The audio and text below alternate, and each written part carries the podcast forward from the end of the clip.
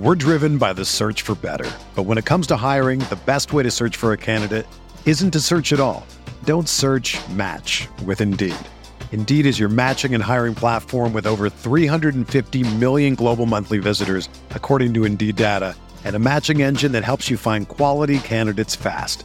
Ditch the busy work. Use Indeed for scheduling, screening, and messaging so you can connect with candidates faster. Leveraging over 140 million qualifications and preferences every day, Indeed's matching engine is constantly learning from your preferences, so the more you use Indeed, the better it gets. Join more than 3.5 million businesses worldwide that use Indeed to hire great talent fast. And listeners of this show will get a $75 sponsored job credit to get your jobs more visibility at Indeed.com slash BlueWire. Just go to Indeed.com slash BlueWire right now and support our show by saying that you heard about Indeed on this podcast. That's Indeed.com slash BlueWire. Terms and conditions apply. Need to hire? You need Indeed. This podcast episode is brought to you by Coors Light. These days, everything is go, go, go. It's nonstop hustle all the time. Work, friends, family expect you to be on 24 7. Well, sometimes you just need to reach for a Coors Light because it's made to chill. Coors Light is cold lagered, cold filtered, and cold packaged. It's as crisp and refreshing as the Colorado Rockies. It is literally made to chill. Coors Light is the one I choose when I need to unwind. So when you want to hit reset, reach for the beer that's made to chill. Get Coors Light in the new look delivered straight to your door with Drizly or Instacart. Celebrate responsibly. Coors Brewing Company, Golden, Colorado. Música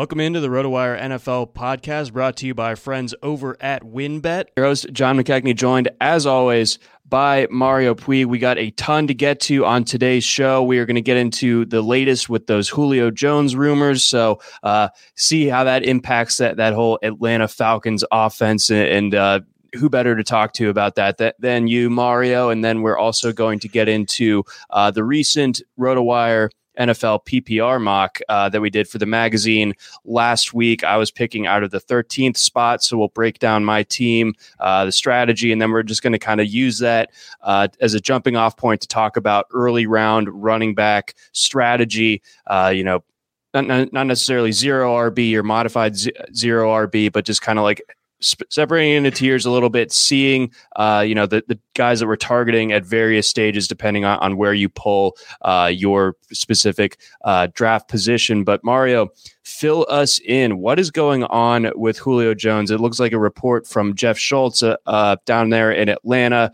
uh, this morning indicated that uh, the Falcons are looking to move Julio Jones. This was something that, you know, was kind of discussed pre-draft, but then it, it kind of went away these last few weeks, and now it seems like the the volume is turned up on this particular storyline. Yeah, so I don't actually know who Schultz is. That they very well could be well plugged in and have, have a good history of reports. I I don't know either way. I assume they're you know pretty much uh, somewhat plugged in at the very least. It doesn't seem like it's it's plausible enough of, of a report to have come out, especially given the, the Falcons cap situation. But it is a little bit confusing to me, or at least from how I would think makes sense building their team personnel wise. It, make, it makes very little sense to me to move Julio at this point after taking Kyle Pitts fourth overall. And I know that some people might be saying like, well, Pitts can replace him, and it's it works out that way, and they can just kind of run the Tennessee offense where it's like AJ Brown and Corey Davis just doing um, like downfield in breaking routes off the play action and it's all going to work out. But I don't really think it will if they do that because, or unless they make a big move at running back because Mike Davis is a backup caliber talent. Like he's he's good. But did you see maybe. his legs? Did you see his yeah, legs he, this week? Yeah, that, that one was weird because he's always been a really well built guy. He's like five eight and a half and like 215, 220 or something. He was always really well built, even when he was at South Carolina. Um, yeah, he's just like you know, he's he's functionally decent, but he's not a top 32 running back in the NFL. So if you want to base a scheme off of what you did in Tennessee with a two three tight end offense with two receivers usually, that makes sense when you have Derrick Henry, but when you have Mike Davis, you probably need a Julio Jones around to pick up the resulting slack. So, anyway, going with Pitts at the fourth spot to me would have only made sense if they were trying to compete right now. And trading Julio means you're not trying to compete right now. They might ju- try to justify it with like, oh well, we're so up against the cap, we got to do it. And let's just say that's the case. Then it still doesn't make sense to take Pitts at four because you needed to take Justin Fields there because now you're you're not going to be bad enough unless Matt Ryan gets hurt. You're not going to be bad enough this year to get a high enough pick to be within range of, of any quarterback who, who might be worth drafting high next year to solve this problem that you chose not to, to solve uh, with the fourth pick when you actually were there in the first place and you didn't have to trade up to get there. So I, I think it would have made a lot of sense to go with Kyle Pitts. And that article that I wrote last week is pretty much already obsolete. Or if they trade Julio, it will be obsolete because I thought the math worked out pretty well. If you go with a pass heavy offense, going with all of Julio, Calvin Ridley, uh, Kyle Pitts. And then I think with those guys, yeah, the running back doesn't even really matter. It can be Mike Davis, it, could be somebody else. Who cares? It doesn't really matter. It will matter if you don't have Julio out there and you, you have just you know a rookie tight end receiver and then Calvin Ridley, who is is not the most durable guy either. So I, I, see a lot of ways that this can go a little bit wrong, and it's hard to tell how much say Arthur Smith had in all of this, and, and whether some of it might have been like ownership or just somebody in the front office that he didn't necessarily agree with fully. It's it's tough to tell what they think they're doing exactly and how many people have gotten their hands over it and you know got their their fingerprints on this this thing they're mushing together. But I, I think if, they trade Julio, it'll be cer- certainly like a, a bitter thing at the very least because yeah, they're up against the cap, but you shouldn't use bad decisions on, on past contracts to, to justify like getting rid of one of your good decisions. And, right. And, and also, um, like, didn't they bring in Terry Fontenot from New Orleans, who's like known for playing, you know, like right up to the edge of the salary cap and like kind of just having wizardy ways with, with, you know, figuring out cap stuff. So, I mean, I feel like that there are better way, like he's shown better ways to box his way out of the corner uh, in, in New Orleans to where it's like, can't you find something better to do than just getting rid of Julio Jones? Yeah, and the other thing is they kind of put themselves in this situation by. Uh, granted, they would they would have been up against the cap either way, but they gave a ten million dollar fully guaranteed salary to Dante Fowler, who sucks and be easily replaced with just like anybody. It's like you're not gonna you're not gonna go from a crap defense to a good one because you paid up for Dante Fowler. That's just like you're bad and you're bad with or without him. So just accept that you suck and put your money towards something that can actually be productive. Like maybe keeping the best I don't know player in Falcons history on your Probably. team uh, when he was still very productive last year. So the other thing is, it's like because they are only trading him to remove his, his salary they necessarily won't get a very good offer for it. Like it, it only really makes sense to trade a player like Julio Jones when you're going into a rebuild. And it makes sense to trade him ideally when he has some actual value on the market. But if they're basically paying teams to take his salary instead of take his talent, they're going to say like, "Oh, well, we're not going to give you that much. We're going to give you like a fourth rounder in 2022, and um, you know, we'll we'll eat like five million of it." It's like, what is what is keeping Dante Fowler on the roster and getting a fourth rounder worth to a team that's looking at this this you know set of circumstances that it has. Like it's it's just stuff you do when you're not thinking it through when you're not thinking about what you're actually doing with any of this whether like you got to have some sort of plan i guess in the sense that you just need to think about how what happens after you do something. And it doesn't seem to me like they're doing that or maybe they're just thinking things that i don't agree with uh, and, and maybe they're right and I'm wrong, but I definitely am thinking probably not. I don't know. Oh, well, uh, our, our buddy Sarfaraz Alam in the uh, comment section says exactly to your point there, Mario. So I think some listeners out there definitely agree with, with your point of you view uh, on the way someone, the Falcons are doing this. Someone gave us a negative review in a Castbox or something. I mean, I, I, I see it in Castbox because I use that on my, my Walmart phone to listen to podcasts. And uh, some guy said last year, he gave us like a one star review and was like, I had to stop listening to this podcast because he was being too mean to Thomas Dimitroff. And um, I wonder what, I wonder if that guy's are you, are you listening now again? Did you come back uh, after this this report this morning, or are you psyched to see your best players leave your team and you still suck for it? oh man, the, the yeah the Dimitroff defender legion out there. Uh, Total buffoon. A wily so, bunch. It just shows that like you, if you just dress up like you're some sort of like Apple guy or something, people will think you're smart, even if you're just walking into traffic and, and like, barely, barely, missing trains as you're wandering around. And like, man, that guy's got a nice suit and those those glasses. Did you see those? They don't have any rims on them. It's so the, shiny. The man's a visionary. I just wanted to do a job for him for very little money. oh goodness. Okay.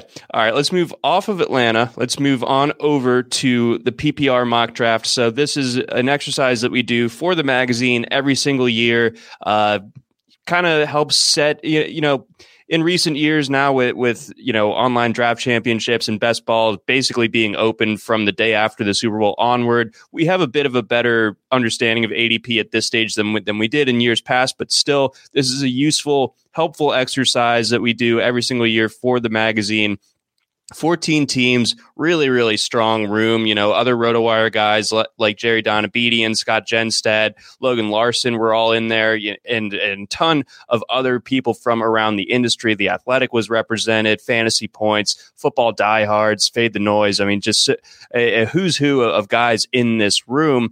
Um, so I want to kick things off, just kind of breaking down my team and, and my initial strategy uh, and how things went. So actually, a little 15th, but uh, uh, due to so, some delays, um, we uh, had to switch up the draft order just a little bit, and uh, we we moved the first pick back to the 14th pick, and then that bumped me up to 13. So instead of picking on the wheel, which I had a kind of a concrete idea of what I wanted to do. Uh, I was moved off of that, so I, yeah, I, then had to kind of deal with the guy who was on the wheel as a as a result of that. So, um, what I ended up doing uh, was I took Darren Waller. Uh, at number 13 overall. I know that that might have a little bit uh, of sticker shock, and that wasn't something where I was trying to just kind of shake up the room for for the sake of of the mock. It is just a more more of a tacit statement. Like uh, I'm just trying to say that this is a guy who plays tight end and is going to get 100 catches this year. And that is something that only two, maybe three people are capable of. And, and as, as good as George Kittle is, it's hard for him to stay healthy, it seems like. And that, that's a real concern. Whereas Darren Waller doesn't seem to, to have that issue. I know that injuries can crop up at any time. But all of that being said, Waller is such a huge staple of that offense that they lost um, Nelson Agholor that this free agency. So I, I, don't see the target. I mean, the targets and the routes are, are, different things when it comes to those two guys. But point remains, there's no way in my mind that that Waller playing in 17 games is going to catch less than 100 passes. And I thought that that was too valuable to pass up. The real question is, in terms of my game theory, though. Could I have gotten him at pick number 16? Could I have uh, gone ahead and taken D'Andre Swift at 13? Waited for for the next two picks, and then gotten Waller on the other side of that. I, I think in hindsight, that could have happened. And unfortunately, Swift was taken uh, with one of those next two selections. So I kind of burned myself in that regard, but I bounced back by getting Austin Ekeler. I felt okay about that as well. So, uh, what did you think of that strategy there, uh, end of the first round in in a 14 teamer, uh, thinking about Darren Waller? Yeah, I guess it's a bummer that you didn't get Swift, but to me, Ekeler and Swift are the same player. Maybe I have Swift a little higher, or sorry, uh, Ekeler a little higher actually. So I think it's fine. Uh, t- to me, with with PPR scoring, Ekeler and Swift are just guys that you basically hope you get similar share percentages of because we are we are just mortals. We don't we can't tell how it's going to go. And in the meantime, they have a lot of the same strengths and, and weaknesses, and just incidental details are, are very similar in their cases. So I think it's fine. Uh, but Waller, I guess maybe you and me are a little higher on him than a lot of people. I guess I guess it's safe to say because I, I think it's a fine pick. I think that uh, it's generally it seems a little arbitrary to me to have Kittle ranked ahead of Waller at all. I think it's uh, in some cases, people are probably just giving style points. They're they're letting like style points and aesthetic details break into their projections because I, I know that Darren Waller doesn't do just like pro wrestling stuff out there or whatever, but he is a total freak athlete in his own right, and Kittle's a monster. There's no doubt about that. Right. Um, but for me, even if Kittle plays every game, I just don't see it as, as a given that he's going to outproduce Waller, who I think is as good as him. Like, I think it's they're they're a little bit different stylistically, obviously, but Waller he's he's catching 100 passes in 16 games, in my opinion. So 17, it's you know health permitting, that's pretty much a lock to me, especially with Agholor gone. Like I like Bryan Edwards, but for if Edwards is is, is even like 85 percent as good this year as Agholor was last year, then he's one of the biggest steals of this draft season. Yes, so people people and also both could be quite good, which is how I tend to see it actually, because as much as Jon Gruden's a terrible head coach, he is a good offensive coordinator and like play designer and play caller. So Derek Carr's had two good years in a row. I, I think you can both I think you can think what I do, which is that Carr's really not that good, but he's still going to be productive on this team. And if that's the case, Waller is necessarily the engine of that whole deal. So I think people just people are still hung up on like just believing that he's some sort of flash in the pan that he he has to regress because he's you know he's Gary Barnidge. He's not he's not this he's not Darren Waller. He's Gary, Gary Barnidge. And it's like no Waller's peripherals are super super solid. Like there's there's nothing that indicates regression in his game. And and in a lot of ways there's there's ways it could go better than it has especially you know touchdown production yeah, I, I think so too. Um, so, I mean, again, you know, he if you look at his player page on, on rotowire.com, it's uh, especially on, on the advanced metrics uh, side of things, the guy is just green light city everywhere. If you, if you look at the, you know, the air yardage, air yardage per game, the, the, the uh, target share that he has within that offense is unique. Uh, it's hard to find another tight end that's drawing uh, over 25% of his team's targets. Waller has that, and he's got the, the run after the catch ability. He's got the high catch rate. And, and like you said, you know, looking you know at the physical tools the physical traits when it comes to waller he's rare i mean it, you're not supposed to see guys that big and tall be able to move as fast like the the only real compare or the only real comparison that I, I, could have bought when it came to people trying to to figure out what Kyle Pitts looked like at, at, this level, it was Darren Waller. Like that. Oh, definitely. Yeah. So I mean, take take that for what you will, but but yeah, I, th- I think that yeah, the the idea that that you have to have Kittle as as your tight end too, um, it needs to be reevaluated, and I think that Waller is is a totally legit candidate to be the tight end too, and and you know when it's all said and done this year, it wouldn't shock me completely if he if he outscored Travis Kelce either. I, I don't know if that's a hot take or not. Well, I uh, I got I, I thought that he had fewer than nine touchdowns last year. I didn't realize he had nine. Uh, Waller did, so I guess he, he's probably not going to do better than touchdowns, uh, contrary to what I just said. But I do notice that his yards per target was down to eight point two last year with that really high usage. So to me, that that almost that seems like it could go up to me. Like maybe he uh, just kind of breaks. Like he didn't have a 40 yard catch last year, and he had two in 2019. So it seems that seems to me like the kind of thing where when it bounces again this this third year here, he's going to get a 40 yarder or two and, and probably push for like nine yards per target while still catching a really high percentage. So an interesting thing about Waller, not to dwell on it too much, is like he's one of these guys. I love to see this in pass catchers. His average depth of target was 70th percentile last year at 7.8 yards but his air yardage per snap was at 89th percentile. Like I really, it's a really encouraging thing to me, especially when you're at such a high volume as Waller was, to have an air yardage per snap percentile that's higher than your depth of target because that basically means like there's there's tension between like the defense and you and they're not stopping you like there, there's mm. you're they're you're getting more usage than the amount that you're moving uh, you know would normally dictate relative to the average. So he's he's just they know he's coming up for him every play, and they just haven't even gotten the vague scent of slowing him down after two years. Nope, nope. So, uh, and you know, he's still just 28. So, I mean, he's still right at right smack in the in the prime uh, of his career. Um, and you know, I, I, think that we're in for another great season. And then just one more uh, add on to to circle back to what you uh, mentioned just a minute ago. That this has more to do with best balls or, or deeper drafts. This one w- was just uh, 13 rounds, and you had to draft a, a, kicker and a and a defense. But um, in best ball formats, Bryan Edwards is floating around there in like the 18th oh, yeah. and the 19th round. Get him, buy in bulk. I, I, I promise you, like that. Is, you know, someone's got to replace Agholor again we don't think that he can necessarily it's replace it one to one. It probably not. Um, but I, I, think that you know Edwards is a really interesting player, really um, just kind of a polished guy. Um, so I, I, think where he's going and, and with the targets that need to be replaced in that offense, Edwards is a great late round guy. He's going to be in the uh, breakout player article that I'm writing for the magazine right now. Let's go. Okay, I love among the twelve. Among the 12. Okay, made the cut. I love that. Um, let's move on. Uh, so, my next uh, crop of picks, um, I went with David Montgomery. Um, you know, that was just a point in the draft. No one's ever particularly stoked that they have David Montgomery, but I feel better about it today than I would have a year ago for for sure. Um, I know that there's a lot of argument uh, when it comes to David Montgomery that you know the majority of his production was down the stretch against bad teams, blah blah blah. Um, but you know, I think that this Bears offense, especially if it's Justin Fields back there, um, I think it's going to be a lot more wide open, and I, I think that they're, you know, teams are going to have to focus on stopping the run. Not that Mitchell Trubisky was a statue back there, but um, I think that you know less loaded boxes and and things that just kind of generally help a replacement level running back get get above replacement level production.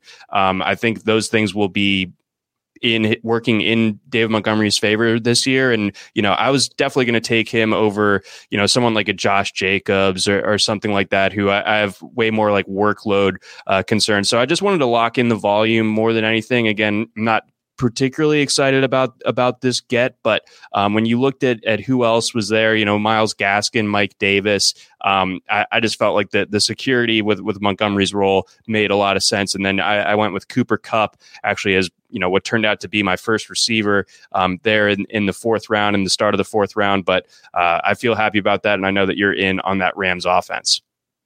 Yeah, so you were at the the end of the round, right? So you had Correct. to whenever you're at the ends of the rounds, you have to do a lot of thinking about how much is going to be at a, any given position the next time you're up. And running back's a big one to to you know go into that fourth, fifth round range insecure.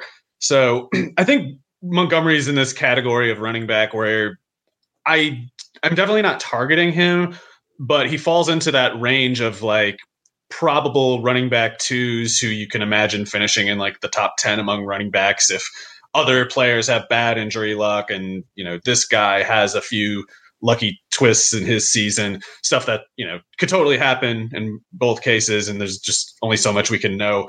And so with with montgomery having that you know three down ability and getting the workload that he does you can skip you asking yourself how good you think he is and just kind of you know acknowledge that you're not going to get usage like that at your next pick and and strategize accordingly. So I think it, I think it makes sense for your your roster construction to do it that way, even if you have you know the slight concerns that you might have. So I, I think that getting that workload there, and you know, so you had a uh, Ekeler, Montgomery, and Waller, and then you got Kupp in the. So that's uh, yeah. I guess you, ideally you would do a little better than Kupp at wide receiver one, if only because he's been getting these knee troubles the past couple years, and that's sure. my main concern with him. He's he's clearly a good player, and if, if Stafford's on the field, I, I think they're you know they're, they're basically locks almost automatic um, but if if you have the good injury luck and if uh, you know waller stays the way he's going that should be a good construction um, in that case it, did you uh, did you feel the need to kind of like hammer wide receiver from that point? I, I did, but only to only to a certain extent. I, I guess I, I, had some confidence that in how I'd be able to build out from there, and and you know c- certain rounds uh, there were receiver runs again w- when you're picking uh, on the end, especially of, of, a deeper league like like a 14 teamer, yeah. uh, things can really uh, go go haywire.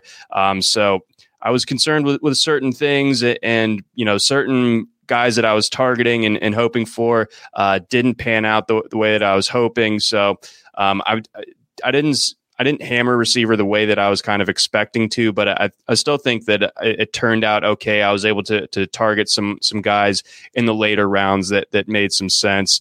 Um, so after I went with Kupp, I got Ja'Marr Chase at the end of the fifth, and I felt felt good about that one. Will Fuller had gone uh, just before. I was hoping to get Jerry. I was hoping to get Chase and Jerry Jeudy, but uh, Jerry Jeudy went right after Ja'Marr Chase. Um, so that was unfortunate, but um, it just kind of spurned me to go ahead and, and uh, get my first quarterback, which, which ended up being uh, Justin Herbert uh, there in the sixth. Yeah, I like Herbert definitely. That's that's uh, the, the, he's going pretty late, and I I can't really figure out why. I guess people are just kind of thinking that the touchdown rate's going to come down, which is reasonable enough. But he's the real deal and and gives you that dual threat upside too. So I think if, if Cooper Kupp stays healthy, that's that's a pretty sound loadout in my opinion. Even if a, a lot of you know a lot of people would say like, oh, you got to do better at receiver than that.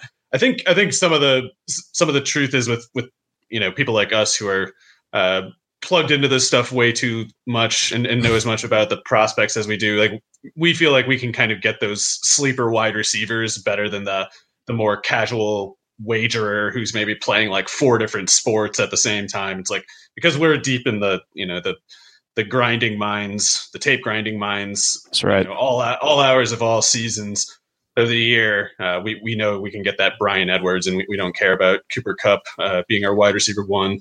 See, exactly, exactly. So the, a bit of hubris there, and and uh, you know, I'll give it. I'll give a quick spoiler. Um, the guy that I, I, finished out my my draft with, or second to last pick, uh, my my last skill position guy uh, was Elijah Moore. So you know, if, if he ends up starting for me, I'd feel I'd feel good about playing out the, this league. I think that he, there's a very real chance that he has an, an awesome uh, rookie season. I mean, just the talent alone, and I think that the role is going to be right there for him. I, I guess we still need to get the.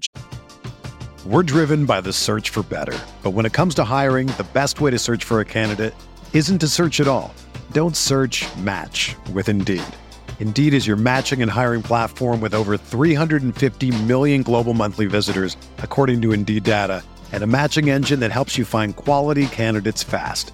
Ditch the busy work. Use Indeed for scheduling, screening, and messaging so you can connect with candidates faster. Leveraging over 140 million qualifications and preferences every day, Indeed's matching engine is constantly learning from your preferences, so the more you use Indeed, the better it gets. Join more than 3.5 million businesses worldwide that use Indeed to hire great talent fast and listeners of this show will get a $75 sponsored job credit to get your jobs more visibility at Indeed.com slash BlueWire. Just go to Indeed.com slash BlueWire right now and support our show by saying that you heard about Indeed on this podcast. That's Indeed.com slash BlueWire. Terms and conditions apply. Need to hire? You need Indeed.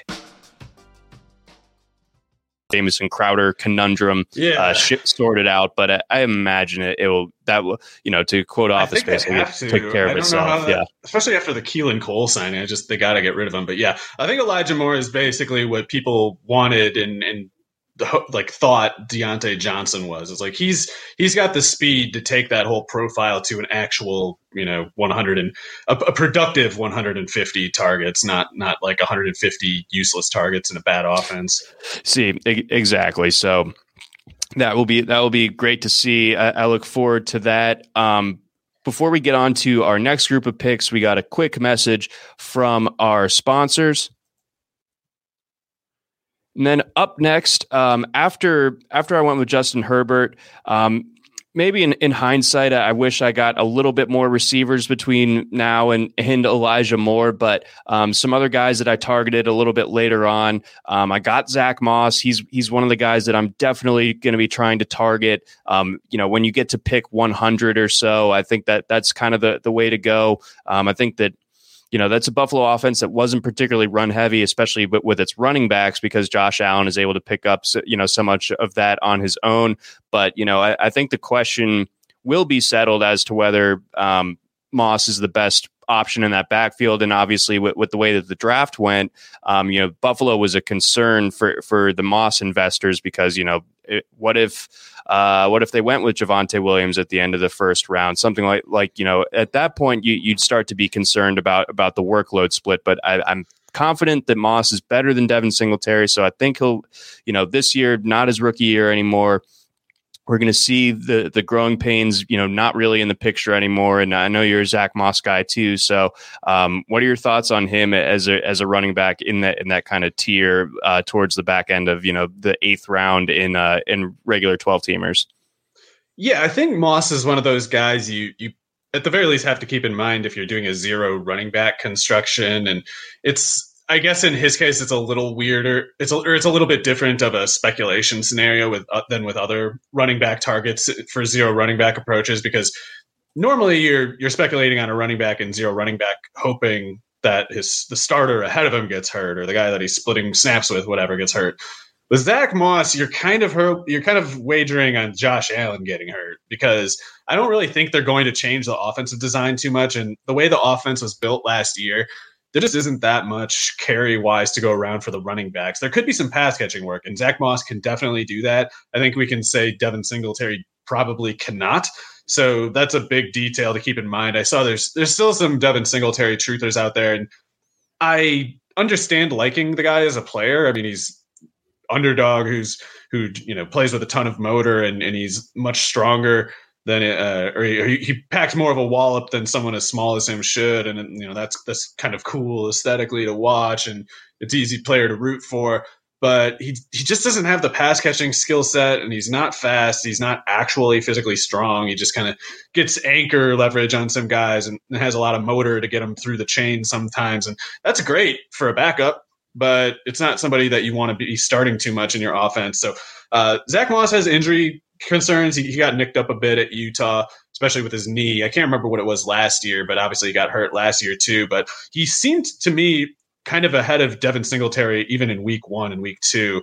Uh, at least in the sense that he was the goal line and the passing down guy, and I think those are by far, you know, more more important than whatever's in between that Singletary's getting. So, uh, with all that said, if Josh Allen does get hurt, then that offense has to totally change its look. You can't run those things, those the four wides all those those deep attacking pass formations. You can't do that with just anybody. So if Allen gets hurt, I think they're going to kind of uh, roll back the offense a little bit and put more of the workload on the running backs, which they can't really do out of their general alignments. I think. Uh, I know there were rumors about the Bills looking at drafting a running back, but I kind of just don't believe they were real. It's because Singletary and Moss were both third rounders, and there's something like 18 carries per game to go between the two of them, it, it would have been insane to spend a first rounder on a running back.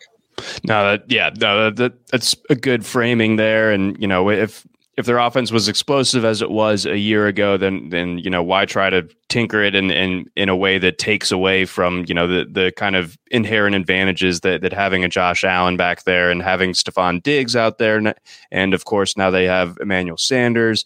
Um, so yeah, at going to going to the Ravens offense wouldn't it wouldn't make sense. They they they'll probably keep it uh, fairly in the air and keep things relatively uh, the same. Uh, some other guys that, that I went with. Um, so I, I, know this is just a one quarterback league, but um, I wanted to get Trevor Lawrence. I, I, could sense one of my fellow drafters what was I think working on a Jaguar stack, so I kind of did that to block him a little bit, and, and um, also just kind of a as an endorsement that it's okay to to take a couple of quarterbacks uh, relatively early. I mean, may, maybe I'm not doing this if if I had taken Patrick Mahomes, but um, you know, get adding a little bit of volume between like QB six and, and QB twelve, getting getting two of those top twelve guys. I think it makes plenty of sense even in a one quarterback because um, you don't want to be you know scraping the bottom of the barrel for the waiver wire and and you know doing the equivalent of having to start Andy Dalton fr- from last season. So felt good about about grabbing Lawrence. I grabbed Chuba Hubbard. Um, uh, Hunter Henry was was uh, my second tight end that that I got, um, and I, I do want to want to hear your thoughts on uh, on Henry actually, and and you know which of those two new New England tight ends uh, you would be targeting uh, at current ADP.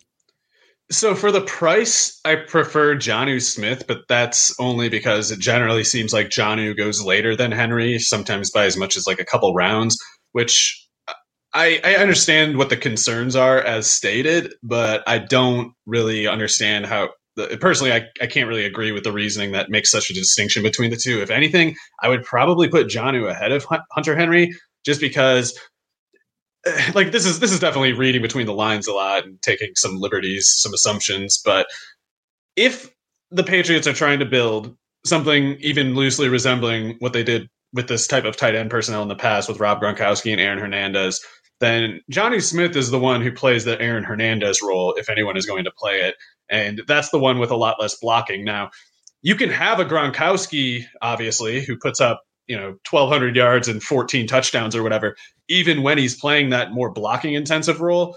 But that's why Rob Gronkowski is maybe the best tight end ever. Because normally, when you do the stuff that he does, you don't catch passes the way he did.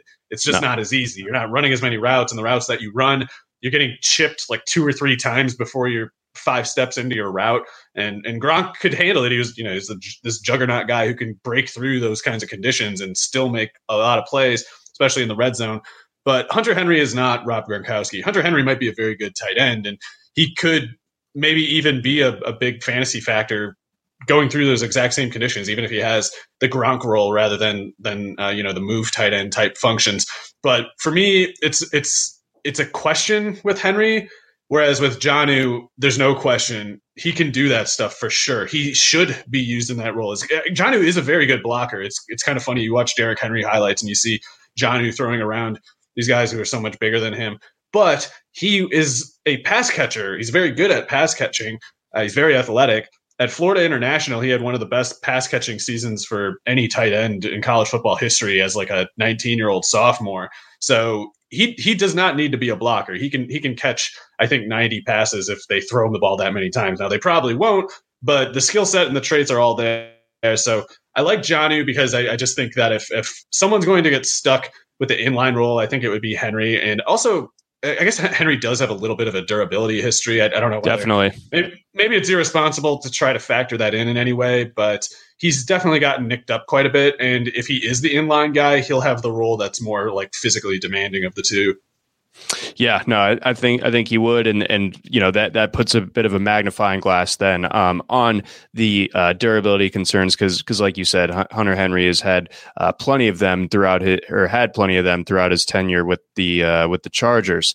Um, let's uh, let's table my draft for now. You know, we, we don't need to get into which kicker I took, or or uh, I did take the the Buccaneers defense as the first uh, defense off the board because again, uh, I wanted to to cut off the the chance of ending up getting like the tenth best defense, uh, that sort of thing. So I uh, just went ahead and kind of started that, and then the the run came back the the following round. Um, but let's talk a little bit more just about the these running back tiers and and kind of how you want to navigate. Um, um, the early rounds uh, of your drafts, the first three rounds specifically, because you know that's where you got to get your your alpha running back, the the guy that's you know e- even if you are going with a pass catcher heavy approach, I, I think you still kind of need one of these guys. It, it's almost like you know to use a baseball or fantasy baseball analogy, you know like skewing uh, aces entirely, um, you know that that can definitely uh, get you burned. So I mean, these are rare commodities. The the running backs, uh, the the true workhorses. So uh, I want to work through um, how you're approaching them. Uh, McCaffrey, I think, I think is kind of like obviously the, the number one guy. Um, but and I think Dalvin Cook also is kind of solidified it as the number two. But um, I think running backs three through five, especially in PPR, are kind of up for debate. Um, so I wanted to get your thoughts on on Kamara, um, on Saquon Barkley, and, and Jonathan Taylor. I think that in, in PPR, Derrick Henry kind of falls uh, closer to, to the sixth or the seventh guy. But I, I wanted to to start things out specifically asking you when it comes to Kamara. We know he's an amazing talent. We do, but so much of his production these last couple of years, you know, thanks to Drew Brees being there and not being able to throw the ball 10 yards downfield is that Kamara was just like an automatic part of that offense. Do you think that that continues to the same extent now that they're going to be going with either Jameis Winston or, or Taysom Hill? I, I, would feel better about Kamara maybe if, uh, if it was Taysom Hill, but also maybe not. I, I, know we had a couple games of sample of that um, last season as well. So, just your thoughts on, on Kamara and his ability to kind of keep up the production, uh, sans Drew Brees. Well, I can imagine a certain offensive design where Taysom Hill would be fine or even good for Alvin Kamara. I don't think they ran an offense like that last year when Taysom Hill played last year, though. I think instead of like basically you would have to um, remove all usage except Kamara and Michael Thomas, and you'd have to go very up tempo to offset the fact that you're running so much more than you used to or than you would with an alternative quarterback. So he's he's bad for the number of plays logged in any given game, and he is bad for Alvin Kamara's like per target efficiency and volume, obviously. So th- those are pretty big concerns for a guy who so much of his theoretical value is as a pass catcher. Uh, in PPR scoring, especially, is where he's he's good. He loses a little bit, I think, in standard scoring because we we don't really expect Kamara to run for like 1,100 yards or anything like that. We need him to get to something like 500, 600 as a pass catcher to be the guy that we that we have in mind when we draft him. So for me, Jameis Winston would be preferable because it, he's going to turn more higher higher share of the offense to pass attempts than under Taysom Hill, and they're going to run more plays than they would under Taysom Hill.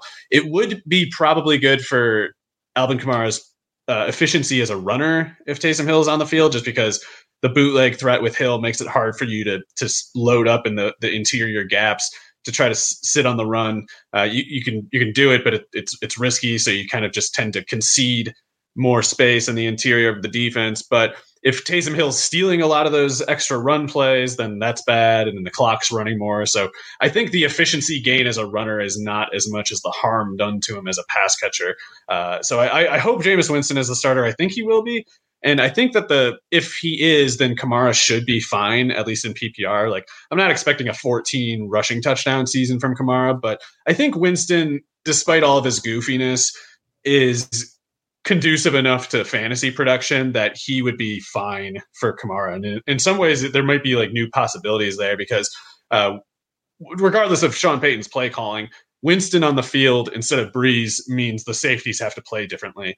And we've we've never really seen a Saints offense where Kamara can you know catch the ball and then have 10 yards of space before the next guy's on him. It's like he's he's always had to make a lot of insane moves. And, and winston if he can get a vertical element going he, he, he kamara could a get in on that a little bit and b if he's catching short passes maybe there's a little more room to run. So i'm pretty optimistic about kamara actually in ppr if the, if winston's the starter. But if it is hill then yeah he's like Henry's going too high, I should say. Like in PPR, I, I love Henry. He sh- he should not be going fourth. He should not be going ahead of Barkley. Maybe Barkley if you're worried about the knee, but he shouldn't be going ahead of Taylor. He shouldn't be going ahead of Ezekiel Elliott. So uh, I, I think Kamara might be in that Derrick Henry tier for me though. If Taysom Hill somehow ends up starting.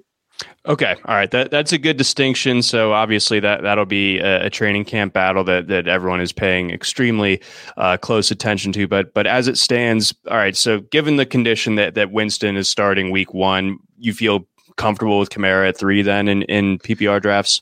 Yeah, definitely. I, I, mean, I think there's even a case to to if you're doing a lot of volume and you get a lot of second picks. I don't think there's anything wrong with getting Kamara exposure there instead of Cook, just because Cook has you know this he's got the shoulder injury history which is pretty uniquely bad pretty uniquely high risk among this this tier of running backs but obviously if cook doesn't get hurt he's just insane every single game pretty much okay. All right. All right. That that definitely checks out. Um, let's get into then uh, jonathan taylor versus versus saquon barkley because I, I think that that's one where people aren't thinking enough and, and they're just assuming that that Saquon Barkley uh, you know, a guy that, that went in the top 10 or went second overall a couple years ago and, and has the, those highlight plays. Oh, he'll definitely be, he's definitely worth the, the number four pick over Jonathan Taylor 10 times out of 10. And I just work, I like, on a talent basis, Saquon Barkley, at least pre-injury, as far as we know, probably a, a better uh, back than Jonathan Taylor, but uh, uh, on just talent alone. But play you know, not a, not a slam dunk necessarily. And then Jonathan Taylor, though, I mean, he's a guy who really broke out down the stretch last year, had an amazing college career, as we know, as Madison guys. Um, but he also has a better team context, and it, it, pains me to say that for for a Carson Wentz led team. But I mean, the, even with Anthony Castonzo being retired, I just think that in, that Indianapolis uh, offensive line is a much better uh, more conducive climate for good rushing production. Jonathan Taylor also proved that he can be good as a pass catcher last year as well. Whereas Barkley, man, I mean, it looks like Andrew Thomas was a complete whiff as a top 10 pick last year. Uh, I think they got rid of Kevin Zeitler this past offseason, if I remember correctly. So, um, you know, there's some questions on that Giants offensive line to where, you know, that combined with Saquon Barkley coming off the ACL tear, I go Taylor. Yeah, that's fair. I, for me, that's one of those where I have to look at it as kind of just an exposure question. Like, I, I, I feel like they both have like first overall upside, and I think because of his knee, I would call Barkley's downside a little bit lower than Taylor's. But it's it's really hard to know. I mean, we can't know the things that that will will cause them to go whichever way they do as the season unfolds. So at some point, if you're doing a certain amount of volume, I feel like you kind of just got to concede that that's sometimes chance will just negate whatever otherwise correct reasoning you might be operating on and just kind of protect yourself a little bit by hedging at least. But I think I would probably put Taylor ahead of Barkley in most of my rankings just because I actually think I, I probably prefer Taylor as a player. Like I, I know Barkley is is a really insane athlete, and as a pass catcher, he's great. But I really do think he has trouble seeing the field out of the backfield. I don't think he's really a natural running back in terms of reading blocks and, and anticipating space. I feel like he's more of a guy who kind of runs with horse blinders on and it's like if you if you let him see daylight you can't catch him but if you just kind of stay around him and contain him he's he's not going to really just break out. He's not going to ever pull a Houdini on anybody. Whereas with Taylor, I think the vision is there more so than than with Barkley. And Barkley's a great athlete, but uh, I mean, didn't I guess I guess Barkley might have been a little bit heavier, but Taylor's actually faster in the forty, isn't he? He was like a four three nine, and I feel like I can't That's remember right. what Barkley. But uh, anyway, to me, Taylor is a total blue chip. I, I, I realize I'm higher on him as a prospect than most people, but to me, Taylor is pretty close to like a perfect running back prospect. I, I can't I, I wouldn't even consider like Dalvin Cook. I think is the only player, and Nick Chubb. I think are, are, the only two players with as much natural pure running ability as Jonathan Taylor. So for for him to have no knee concerns uh, and, and Barkley having both the knee and kind of like the the offensive line concerns, I guess it could be a pretty tough defensive division. I don't know. Uh, yeah, I, I, lean Taylor, but I, I, guess I I just have to probably concede that I'm a little bit biased. I guess. Okay, and, and, I think you know the exposure detail makes sense if you're if you're doing a whole bunch of drafts. But um, you know, again, if if you're just doing the the one home league type of thing, you get that spot. I, I think Taylor Taylor would be the move. I actually think there's a really good case to take Zeke over both of them, but uh, let's yeah. hear it. I, I do want to hear that because like he's someone that I've kind of just uh, banished from from my thought process. Honestly, after, after how last year went. Yeah, last year was pretty brutal optics wise. I mean, it was it was legitimately embarrassing after he had fumbled like seven times or whatever it was. but it, it was also to me one of those things where it was pretty clearly like everything just went wrong, and after a mm-hmm. certain point, it stopped having any meaning. It's like, yeah, it's it's it's like an entire house is on fire, and like each time another floor goes down, you're like, wow. It's like, man, the whole look at it.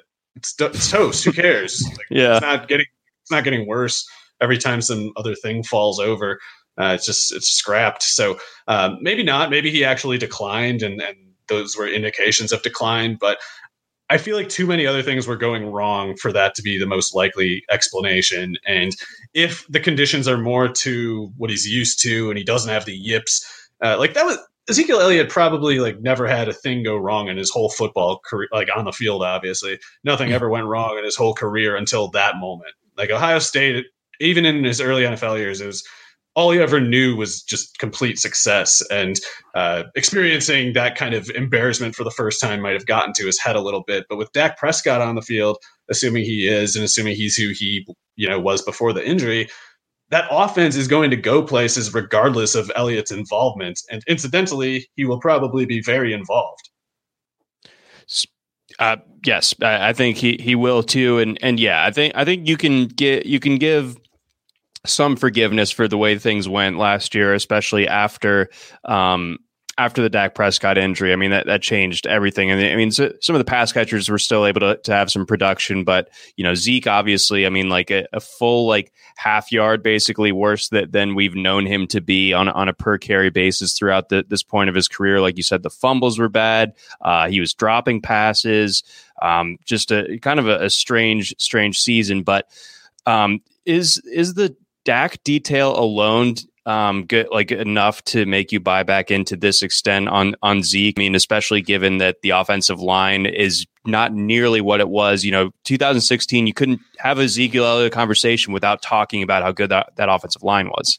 That's true. It's something to think about, but I guess given the alternatives, the, the particular alternatives that they are, it's like you got Barkley with the knee and the offensive line of a similar level of concern. Quarterback it's like even the good case scenarios for Daniel Jones don't get particularly close to the middle range outcomes for Prescott, in my opinion.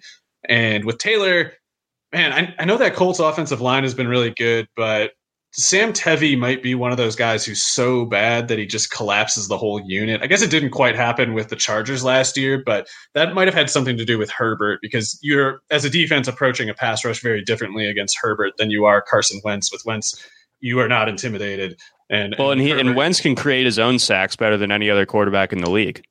Yeah, so I, am actually a little bit worried about the Colts just not being very good on offense. I, I think because of the workload projection and the talent detail with Taylor, you don't let that scare you off the pick, but it's the kind of thing that would keep me from moving him into the top three or something like that. And I think with Elliott, you get at least as much of a share of the offense as Taylor, probably as much as with Barkley too. And the quarterback is just non-negotiably so much better than than those guys have. So it's he's like Elliott, you would have to project to have significantly better like field pers- position per touch and like uh, you know scoring opportunities, things like that. Ex- drive average drive length, average points per drive, stuff like that. Okay, all right, that that definitely checks out um, as well. Um, another kind of, or moving on to another tier. Uh, this is a guy who well, I want to talk about Aaron Jones and I want to talk about J.K. Dobbins. And when it comes to Dobbins, first off, it, it feels like I could believe at pretty much anywhere after pick nine or 10, depending on, on who had been taken before, that that sure he's a fine pick, or I could I could see him falling to twenty or late late second round and being like, yeah, I guess that that kind of makes sense too. He's kind of a value there, that that type of thing. But uh, where are you uh, with with him specifically, and then you know how does that compare to to where you're at with with Aaron Jones? Well, Aaron Jones, I think you got to put quite a bit higher, just be, at least in PPR, just because he he doesn't even really play a pure running back position for the Packers. It's almost like some kind of flanker hybrid, almost a little bit like Kamara and the Saints. So, because of that structural detail, and and, and definitely the uh, the touchdown sort of upside that he has. I'm, I'm, probably keeping Jones a level above. Admittedly, the the Rodgers drama is pretty concerning. That that'll do a hell of a lot of damage to Aaron Jones's touchdown projection if if Rodgers isn't there. So I guess we'll see. But for me, Dobbins has uh, just a little bit of a limitation for the pass catching upside, I guess. Like obviously, he, obviously he's the pass catcher between himself and Gus Edwards. Gus Edwards isn't a threat to encroach upon that. But no. the pass catching running back role for the Ravens has about as much pass catching use as like a lot of teams' backup running back positions. So it's hard it's hard for him to keep up with some of the other guys in this top range there, which puts a lot of pressure on his running production, which he may or may not, you know, reach to, to, to, to return value. Like, especially if he has touchdown production like last year, he had a lot of touchdowns for a guy with as few carries as he had. That's at once begging for regression, but also something you can look at with him and his fit in that offense and the offense as it is and say, well, yeah, you would project him to have higher than usual touchdown production because uh, Lamar Jackson gets you into scoring range a lot and Dobbins is really good. Uh, people have definitely lost sight of how good Dobbins is. Like I, I saw somebody uh, from another site posting rankings yesterday where like Dobbins was like six spots behind uh, Najee Harris or something in the running backs of the last two years. And um, I guess for this year, I can understand taking Najee Harris ahead of him, but Dobbins is really, really good. He's he's in my opinion, he's better than Cam Akers as a talent. Uh, obviously, Akers has this better team fit right now. But it seems like people are kind of thinking Dobbins is just sort of like the best running back the Ravens have lying around, or somebody who's pretty good or something like that. And Dobbins is an all pro talent if he gets the right usage. Like there's there's there's a there's a sort of lack of just clarity on who these players are in a lot of cases. And I think Dobbins is a guy who who suffers from that a little bit. But I probably wouldn't end up with too many shares at the current ADP just because I prefer Clyde Edwards Helaire, at least in PPR scoring, and he okay. tends to go a little bit later. And I can't really take Dobbins over like Joe Mixon or Antonio Gibson. So I'm, I'm probably not getting Dobbins shares right now, but if the price goes up on Edwards Helaire or if, uh, I don't know, if, if Dobbins like slips to Miles Sanders range, I guess, like then I'll probably start buying because the talent is not a question. I mean, I mean, people, whatever people think about Dobbins, they have to understand that the gripes with him, the, the limitations with him are structural. The, the talent is definitely among the best. Like he's, he's really, really good. Yeah, I mean, um, you know, Mark Ingram the the previous year, his his good year in Baltimore, uh, he averaged five yards a carry. J.K. Dobbins less less carries last year than than Ingram had in, in 2019, of course, but you know, for still a statistically significant amount, Dobbins averaged six yards a carry, and you know, th- this is you know with, with Ronnie Stanley being out for basically the entire time that that Dobbins had broken out. He didn't really get, he had really frustrating usage the first half of the season, all the way through the bye week um, before he started really getting the, the workload uh, and started making Mark Ingram a healthy scratch. So um, the, I think, yeah, the sky's the limit as far as uh, he's not going to keep up six yards per carry over 200, 220 carries, but I, I think that, you know, he could be a guy that that's you know uh, pushing five yards a carry. Um, so then again, I, I understand the que- the problem with the pass catching volume. So maybe he's more of a target in standard scoring.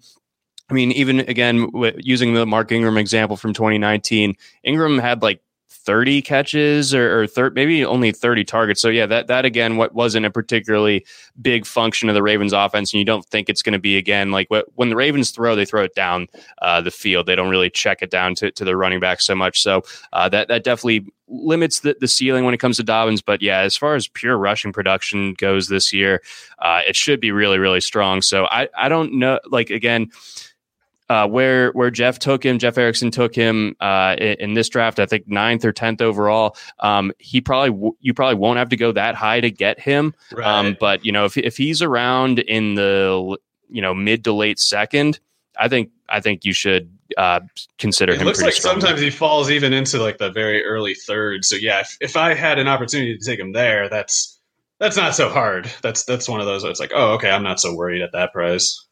Okay, exactly. And then um, I, I guess uh, I'll leave you uh, with, with, one more toss up. These two guys w- went back to back. Um, Antonio Gibson and Joe Mixon. Uh, how do you sort that one out? Do you think that where they went in this draft kind of kind of makes sense uh, as like kind of early second round guys, um, that type of thing?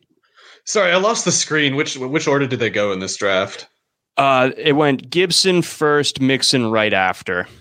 Yeah, I prefer Gibson, and I guess part of that is I'm, I'm getting a little bit losing the faith with Mixon talent wise. Like, I think he's good, and I think he's better than a lot of his numbers with the Bengals have indicated.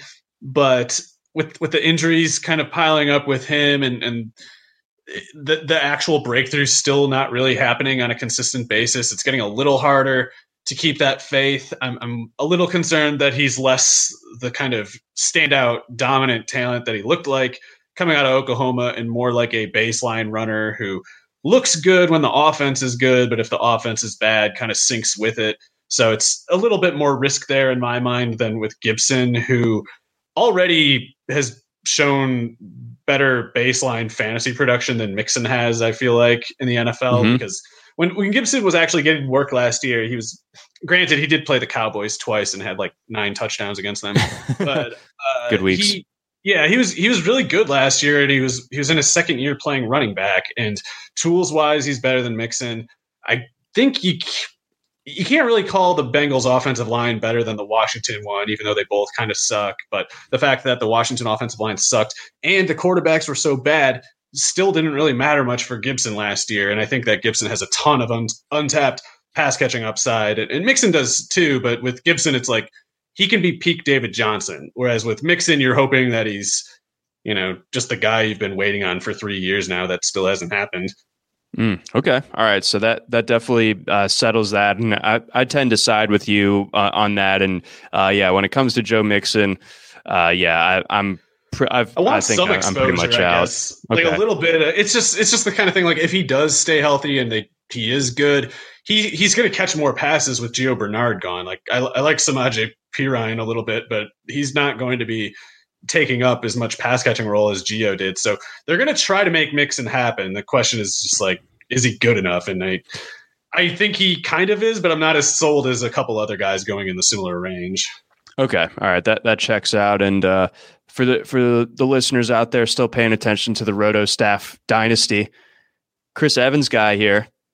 Oh nice, yeah. I, I do think I think Perine's got him, but uh, okay. Know, Trayveon, Trayveon Williams. Also, guys get hurt. Like teams are just that's a that could be a practice squad pick. It might not be. Who knows? But uh, I, I like Samaje as the handcuff just because I don't know. I'm still a little bit of a truther, I guess. I don't know how. I don't know I how he's. that. He's been better than some of these other guys who have gotten more run than him. I, I think he did enough last year. He deserves another shot. Okay. All right. Fair enough. I think that's going to wrap things up uh, for this week's edition of the RotoWire NFL podcast brought to you by our friends over at WynnBET. For Mario Puig, I'm John McKechnie. Thanks for listening. Try RotoWire today, free for 10 days. Get our premium tools, rankings, analysis, and breaking news alerts. No credit card required. Go to rotowire.com forward slash try. Whether you're a world class athlete or a podcaster like me, we all understand the importance of mental and physical well being and proper recovery for top notch performance. That's why I'm excited that Unifyd Healing is sponsoring this podcast. Unifyd Healing is a new and super innovative global network of wellness centers powered by Energy Enhancement System, or EE System. If you haven't heard of the EE System, you'll want to listen up. This technology promotes wellness, deep relaxation, purification, and rejuvenation.